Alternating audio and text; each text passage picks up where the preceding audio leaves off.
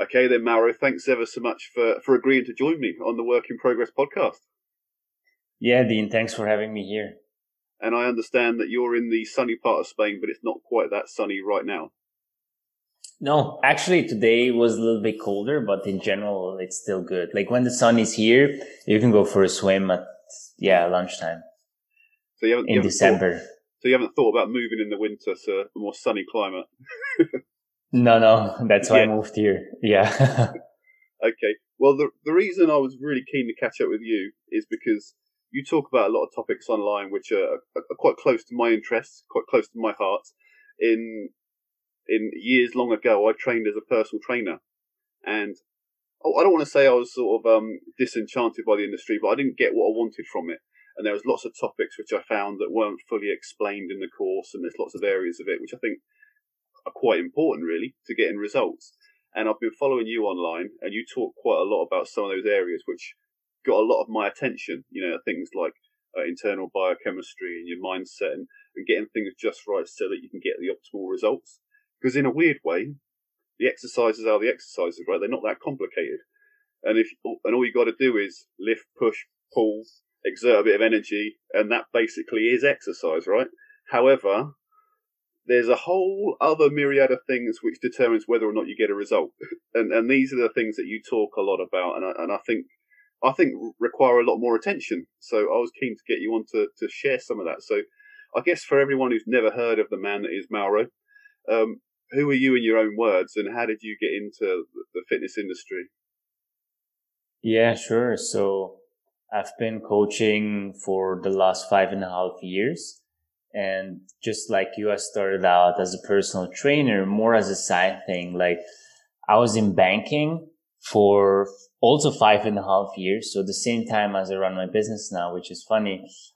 And uh, yeah, I was in banking, so that's like the real background. And was working like middle-aged guys, executives, CEOs, project managers, and yeah, just guys mostly in their thirties, forties, fifties, and it was always about you know um, wealth, status, leadership, all these things that didn't mean that much to me back then.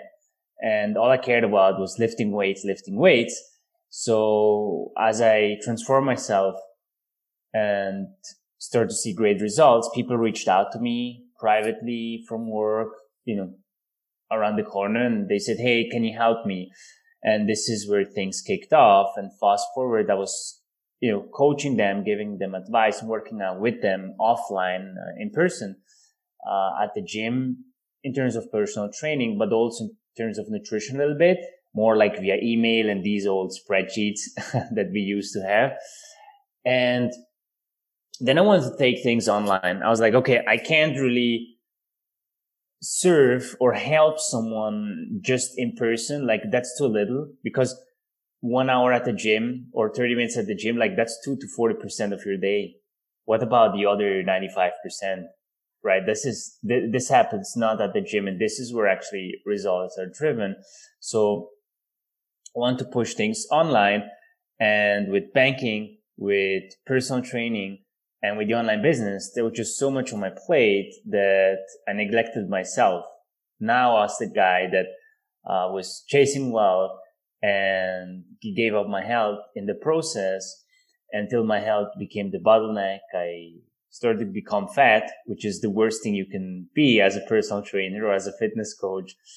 Uh, you know, in terms of integrity, uh, congruency, yeah, just trust to your own clients uh, had heart issues, burnout, chronic stress, like all the things that come with it that so many guys in business have, and also women if, you know, they're listening to this, this podcast.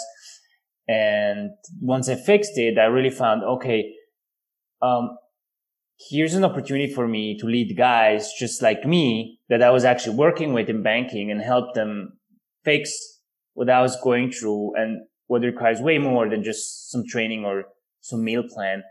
Um, this is ultimately where I am today. And yeah, so a lot of people use the, the phrase, I turn my mess into my message or my pain into my story, my pain into the solution. I fill the gap. And I would say I've done the same or a similar thing. I've never heard that before. My mess into my message. I like that. Mm-hmm. That's mine now. I'm going to write that one down. I'm going to keep that at some point. But yeah, absolutely, you have to find a story where you can relate to your audience, so to speak. And I, one of my challenges, I suppose, with the whole personal training industry, you know, and, and there are some fantastic coaches out there, so I'm definitely not knocking the industry. But I found that there were a lot of trainers out there that have just always been in great shape. You know, at school they were, you know, captains of the team. They've always been ripped. They've always had time for sports. They they love sports so much they made it their career, and now they've like they've always been in great shape, right? And and I guess with the body, there's a lot of we call it muscle memory and things like that. But if the body's only ever known being in great shape, it's almost hard not to be, right? And when you're dealing with a client, so to speak, who maybe has worked a 50 hour week, they've got burnout, you know, they got, they're, um, they're, they're stressed to the hills, they've got a family, they've got a lack of time. How do you then translate, I've never had any of those problems into this is how I can help you? In a weird way, we almost have to go through that journey as coaches and trainers in order to be able to relate to the audience. So it's interesting that that you kind of hit that point yourself where where your health was deteriorating through you know your quest for business, and then you're like, oh, actually, now you can see the other side of it, if that makes sense. Because, like you say, a lot of the tactics that you can give someone who's fit and healthy, you can't necessarily give to someone who's not quite at that point. You know, I've, I've seen people with um, digestive issues, and then the personal trainer goes straight on to giving them nine meals a day. Uh, you know, to try and get ripped and all things like that. Or there'll be someone who's like really deconditioned and out of shape, and they'll just go straight into like intense beastings it's like, whoa, whoa, whoa, whoa! Like you know, you you wouldn't get an old car out, of, you know, twenty year old car out of yeah, yeah, and red line it. Something would blow. Something would break. you know, you've got to get things finely tuned before you you put your foot to the floor. And I guess this is the side of it which is not that well understood, but it sounds like um, you know you've got quite a good grasp on this from your own personal experience, but also all the material you've studied. Yeah, like you know, um, I believe it was Scott Oldford. I'm not sure if are you familiar with him?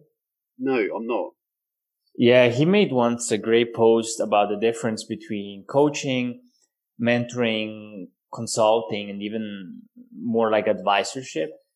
And that really stood out to me because a lot of people in the industry are like trainers or coaches, and not just in, in fitness, in business, in relationship. And the coach role is basically asking questions. That's it. Why are you here? Like just questions that you come to your own conclusion.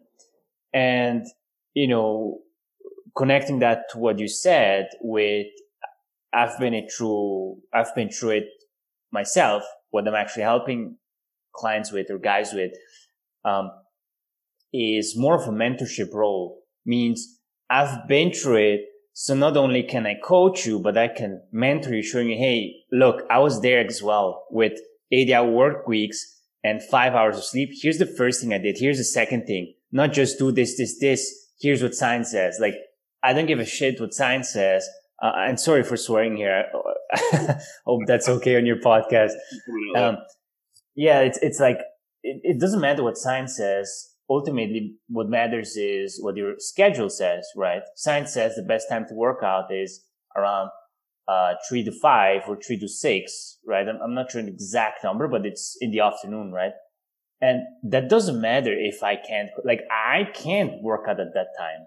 I'm aware of it, but I can't. Why? It doesn't fit into my schedule. I have to do it in the morning. My afternoons are fully booked every single day. So there's no chance I'm going to flip my entire schedule that I get like 5% more muscle growth and sacrifice the business. Like it's not going to happen. And that's what so many people don't see in the industry. And I, uh, I was like that as well, as well. I was like, yeah, you have to this, this, this, this, this. It's like, no, no, no, no, no.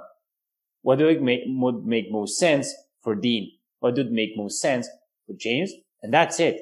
And as long as you can stick to it, and we talked about it before we pressed record, like that's all what matters. Like 80, 90% of your results come from consistency. Yeah, we can do, go deep, deep, deep, deep into hormones, um, and other stuff. But at the end of the day, like if you just do like very, very basic stuff for the rest of your life, you're ahead of a lot, lot of people and ultimately ahead of your old self.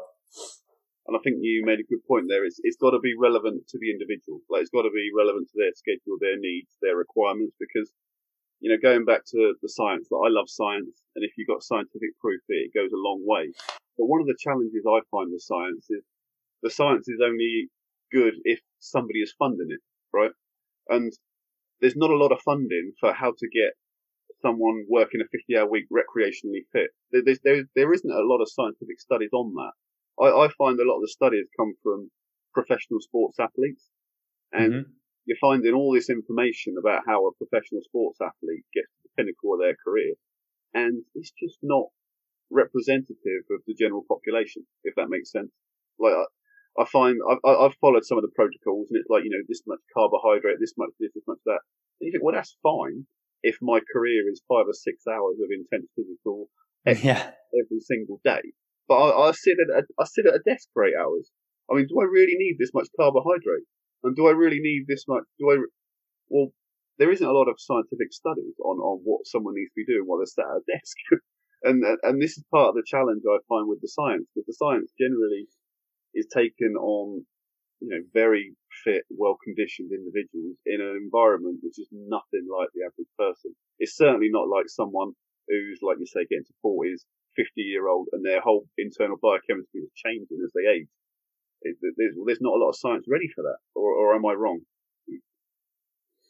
No, you're right. Like when we look at research, we look at studies, like a lot of them are done with like, I mean, yeah, there, there are studies done with sanitary people, but it's not focused on like performance and exactly what you said. It's more like, eh, oh, yeah, let me say it like this.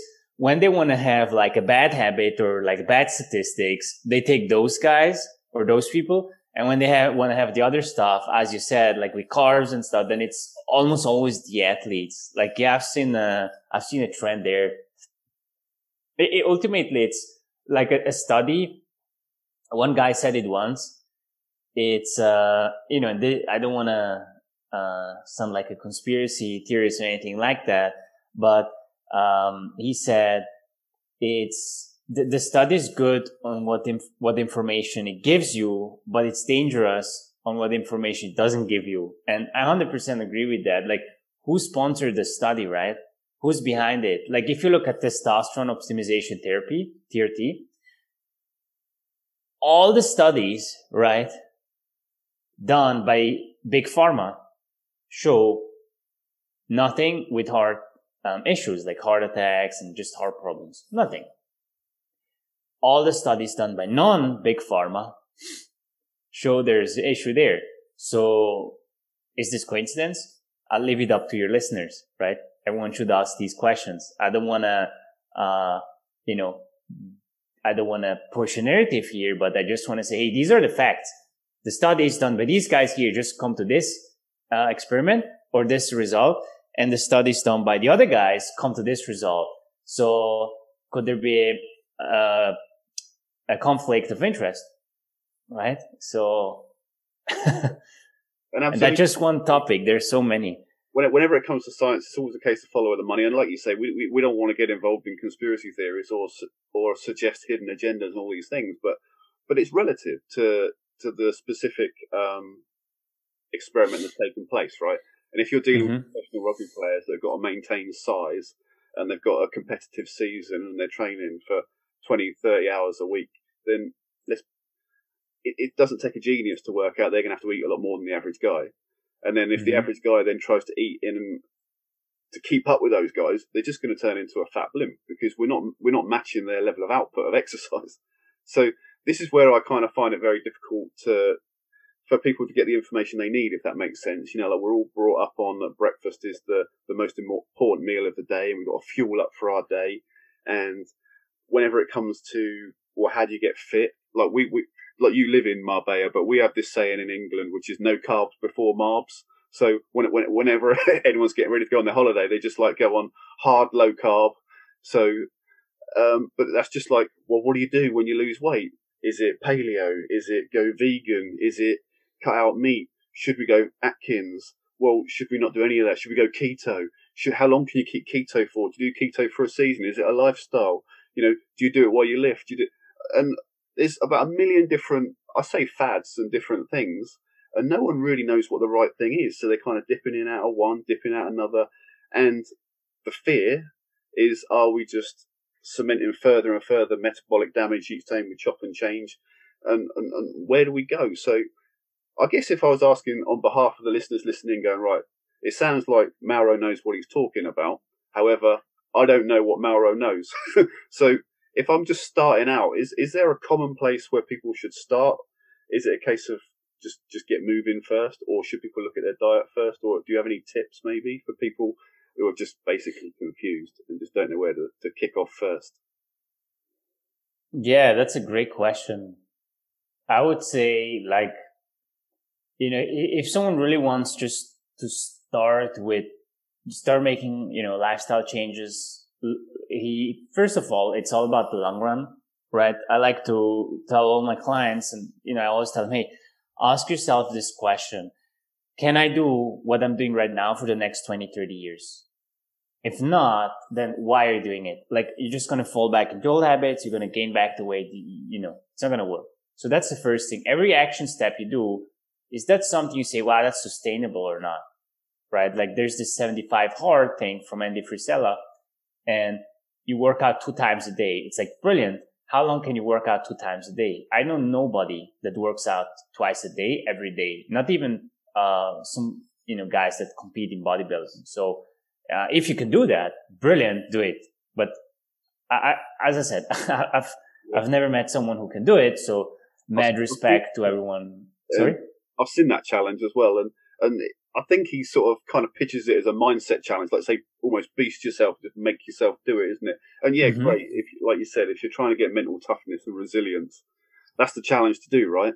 But then, as you're probably more familiar with with some of your clients, some of these people are dealing with adrenal fatigue.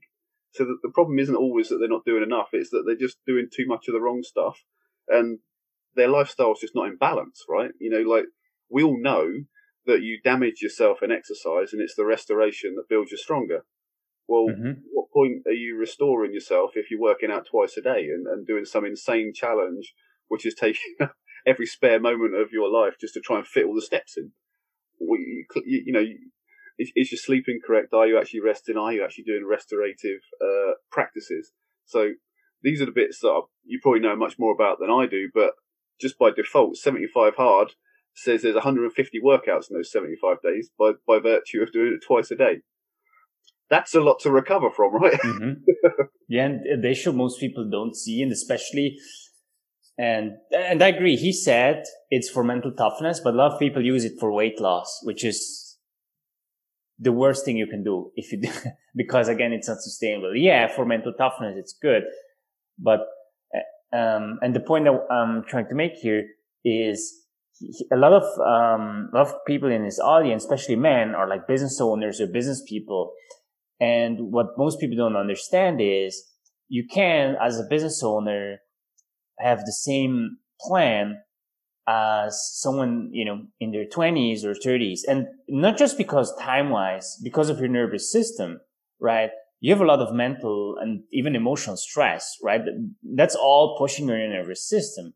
Now, if you go work out twice a day and you do all these crazy things, like you, you're just going to kill yourself, literally. Like, you know, you're not going to get the recovery you need and you're going to get sick, right?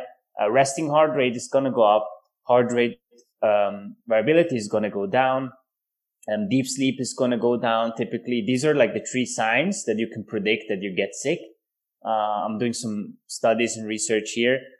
Uh, very, very interesting. And typically you can see that every single time, like you overtrain and then it happens. And overtrain doesn't mean just working out twice a week, uh, twice a day. It can be working out four times a week. Like, let me give you an example. I've got so many, you know, with calls and stuff that I got to do. Um, if I work out four to five times a week, I burn myself out and get sick. So uh, three is like limit for me. Oh wow! Right. That's that's interesting because because my training is very intensive. I used and to trainers who kind of were overtraining is a myth. I, I know a lot of personal trainers who say that, and they say overtraining is something that professional athletes have to deal with, but recreational athletes they'll never have to worry about overtraining. And, I, and I've heard that said so many times that I do think that people have kind of got to the point where you know, if they can't manage their three, four, five workouts a week, then they're just mentally weak. But you're, you're saying actually there's a genuine truth in the fact that recreational athletes can overtrain on just four sessions in a week. Yeah, well, it's, you know, I get what, where they're coming from, from a physical perspective. It's like, yeah, but your lifestyle is just eating, sleeping and working out. That's it. But if you've got like, uh, you know, today I onboarded a guy, he has like three young kids. He runs two businesses. Like that guy, you put him six times a week into the gym, like gonna be horrible for his nervous system. So way, way too much. And yeah, then you can overtrain, not because of the workouts themselves typically, but more what happens aside from working out in your life. And most athletes, yeah, they just, you know, work out and rest and sit around. But if you've got all that stress and cortisol is pumped out, like there's so much going on. Yeah. Like people, th- that, that's what they, they don't see. That's why lifestyle is so much more important than all the, yeah, little, little studies that we can come up with. And not that, that I'm against science. I'm pro science. Like I want to have it backed up, but it's like, yeah, science says you can't overtrain, but show me the study. Yeah, professional athletes in their 20s. How does their lifestyle look like? Okay, give me 20 business owners in their 50s, right? Let's do the study again. Let's see what results we got here. yeah, exactly. And if their if their diet's dialed in, if their internal hormones mm-hmm. are on point, yeah, yeah. Then of course they're in a much better place. But also professional athletes, they're wise to this stuff. They they plan in regular massages, they regular treatments. Like they they literally plan in rest as almost part of their exercise calendar, don't they? They'll, they'll in the sauna and, and they'll just chill out because it is part of their week to chill out. It's part of the requirement of being an athlete is that you recover. That's how, that's how it works, right? and, and, I agree. They'll cycle their season in accordance with all of their, you know, their, their key events to make sure that they're at their peak at the right time. But then also they know that they, you can't stay at your peak. So they know that there's a down cycle where they, where they dial it down, build it back up again. And most recreational athletes, it's we're, we're, we're kind of focused on that mindset that you've got to go a little bit better than last week. But like you say, at some point, there comes a point where you can't always be better, better, but it's got to dial in at some point. And I guess it's having that mindset that that's okay. And, I think that's what you touched on at the start, where you've got to think about things for the long term opposed to the short term, because and you probably noticed it with the clients you work with. You work with a lot of business people, a lot of entrepreneurs, and they they're probably A-type personalities, go getters. I want a result. I want to win. You know, how, how am I going to hit the, the goal? And the idea of well, you've got to kind of chill out so that you can, you know, take a step backwards so that you can take two steps forward. I'm, I'm imagining that probably takes a bit of explaining at first, does it? Like they, they, they, they probably don't want to take their foot off the gas. no, not at all. It's, uh, and you know, a lot of people have unrealistic expectations with all the 30 pounds in 30 days and all these promises and diets and stuff. And yeah, like some people even try to undereat when, when I give them like their targets, for example, in terms of calories and macros. And, you know, we had this conversation too, I think on Facebook that it goes way deeper into that than just that. But if we talk for about that for just a moment, they look at it and like, way, that's way too much. Like, are you sure? I'm like, hey man, like I've been doing this for years. Like it works. Trust the process. And then they, sometimes they can be still a little bit skeptical and they try to undereat and say like, oh, look how fast I lose weight. It's like, yeah, but it's not going to hold on the long run. So stick to the process. And the process is slowly.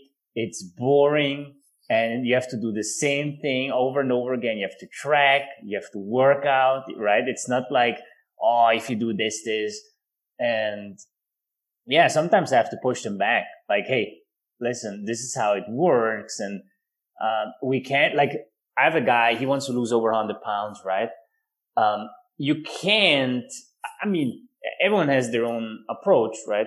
But I've just found you can't lose the 100 pounds in one go like you have to like make a sandwich, right? Or like, a cake.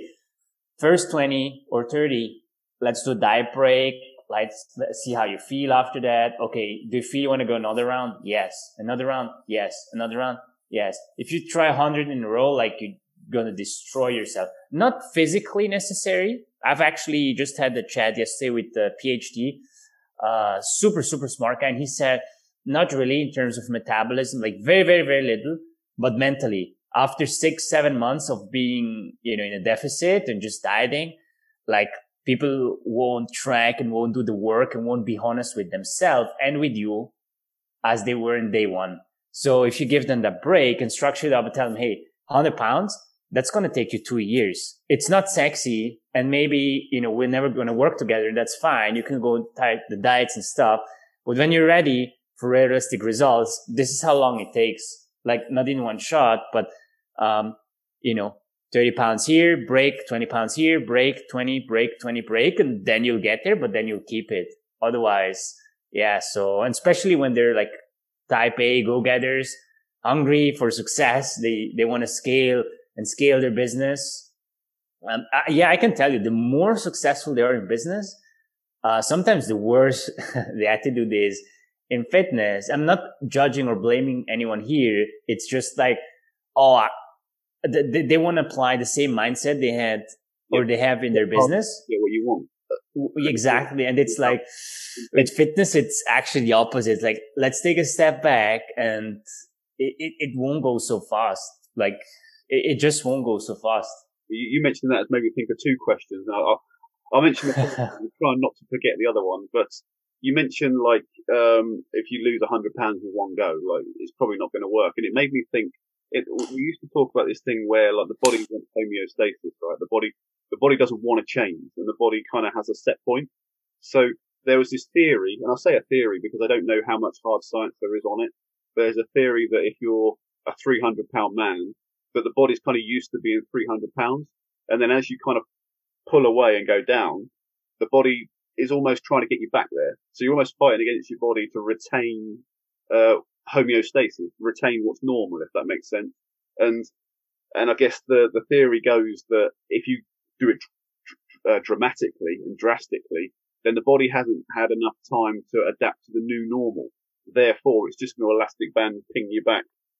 And, and also mm. that ping back can be even worse. It, it can almost then, you end up being a 350 pound man instead of like all the weight you lost, if that makes sense. So sometimes and this was a theory we was often talked about was if you do it gradually and there's always this thing like two pounds a week, like it's always going to be linear, right? But it's, it's not always linear. There's another little t- tip top secret, but, but, but obviously we're trained to think linear, aren't we? But the idea is if you do it gradually, then the body gets used to actually this is, this is real. This is who I am. And then you haven't got to fight so hard against yourself, um, to maintain it. W- would you say there's truth in that or, because it was always kind of a theory, but I, I never knew if it was a correct one or if it was just sort of what we sort of believed, if that makes sense. yeah, well, it's less about the physiology or biology.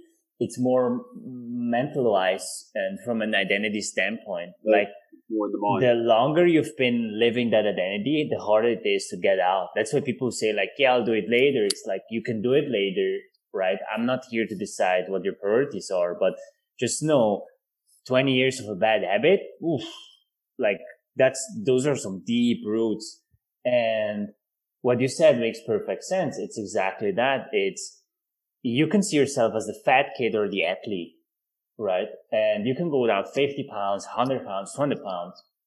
But if you see yourself as the fat kid, you'll always make fat kid choices, right? And you want to see yourself as the athlete. And I'm not talking about some visualization or anything like that, but it's really how you see yourself and what habits you have. And unless that shifted, you're always going to fall back into those old habits. It has nothing to do with your hormones and all that stuff that, uh, you know, that people say like, oh, that's the fault. No, it's really, um, how you see yourself and how you identify yourself with in the first place. Yes, hormones and all that stuff play a role, but first thing is really the mind and that tries to trick, trick you in like, let's go back and I see it a lot of times, like, especially for people who are obese.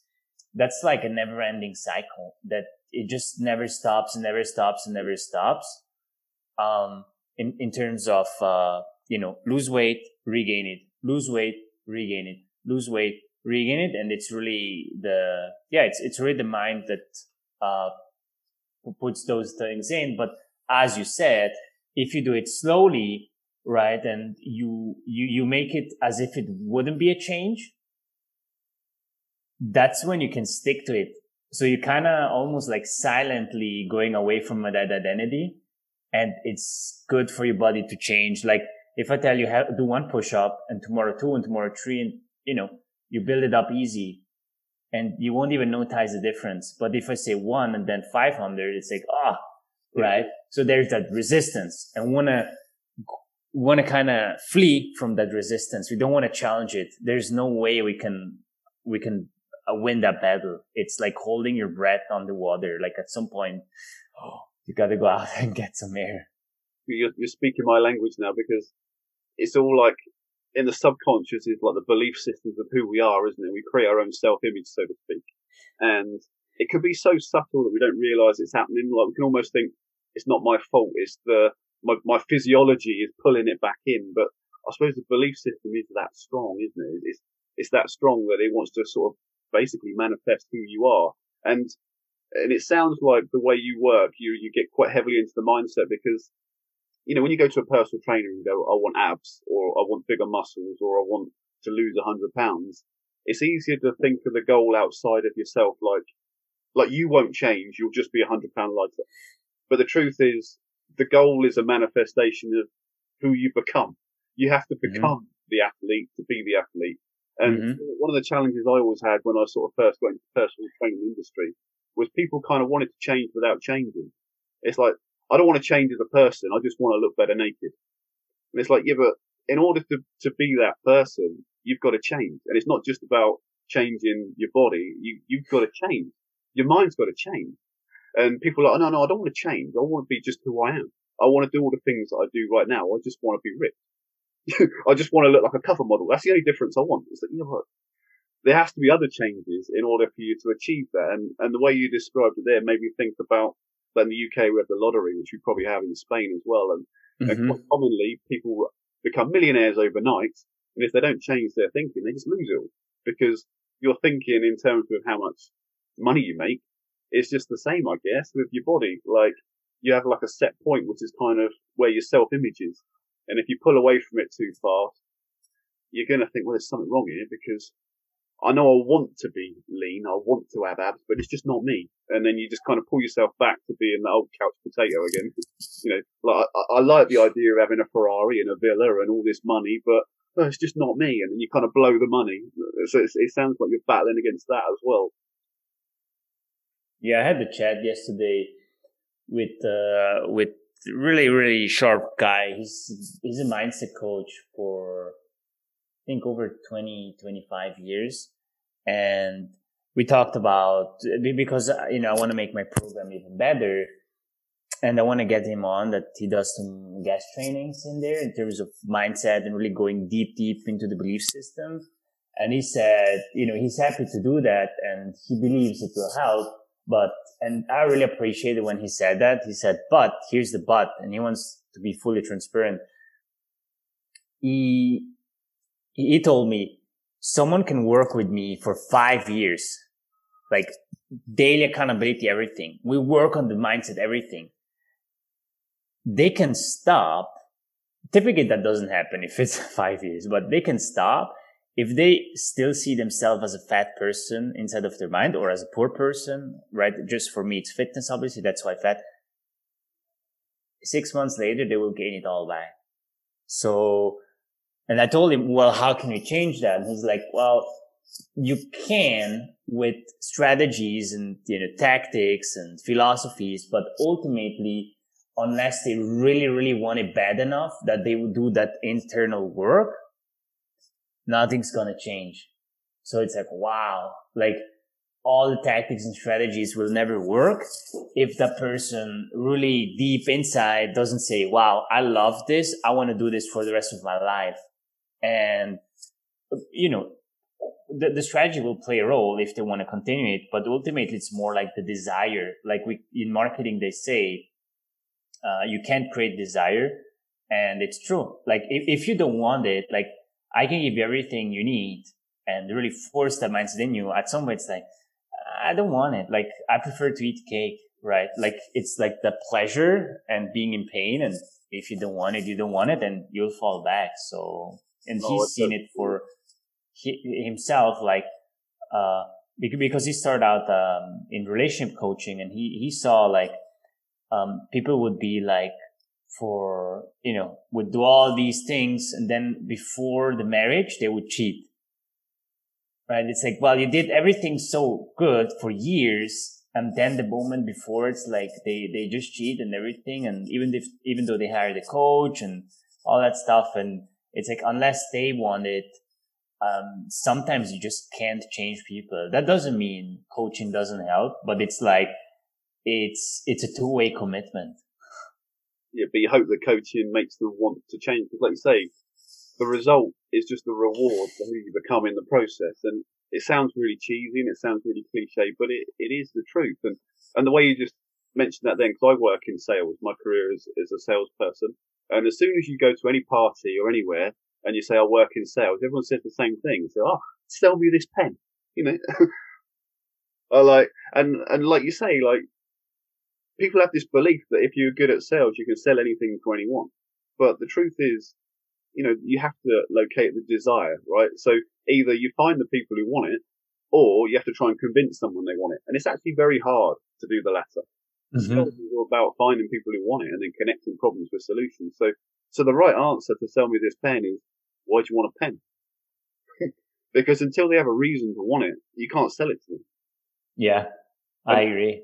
And, and this is the, the misconception of sales. They're like, oh, if I just like make this pen so amazing and beautiful, they're just going to fall off their seat to buy it. Well, yeah, if they if they want a pen, yeah. But if they don't actually want the pen, and and this is part of the challenge as as as you kind of beautifully elaborated on, people come to the gym and say, I want this goal, and it's a case of okay, if you want this goal, this is who you're gonna have to become in the process, and it's like, well, I don't want to become that person. I just want the goal. And I thought, well, I can't just give it to you. I can't just pull it off the shelf and hand it to you. Like nobody can do your own press ups for you. You have to do the press up. Um, and that has to come from your own internal motivation to, to change. So, so I guess, you know, we're, we're running tight on time, uh, and it's probably a good place to wrap up because if we start deep diving into the, the hormones and some of the training strategies, that's, that's almost another call entirely, you know, and I don't yeah, want, yeah. I don't want to open a, a rabbit hole of ideas, uh, now because otherwise we, will end up in half in one and half in another, I think. So if someone is listening to this right now, they know that they, um, they want to change. Like maybe it's aspirational to be, you know, bigger, beautiful, more abs, more physique, more, you know, more definition. Or maybe it's the other side of the coin. They think, well, they've just let themselves go and, and, and they want to lose the belly and they want to get in shape and maybe they want to be fit for their children. What would be, what would be the, your tip for them in terms of sort of preparing them for, for what's to come? Because it's like you say, you, you sound like you go quite deep into it. It's not about the nutrition and the training. It's about, well, are you ready for a coach? So are there any questions that you get them to ask themselves to think, well, are you ready for this? Uh, is that, have you got any tips for those sort of people to, to give themselves a check?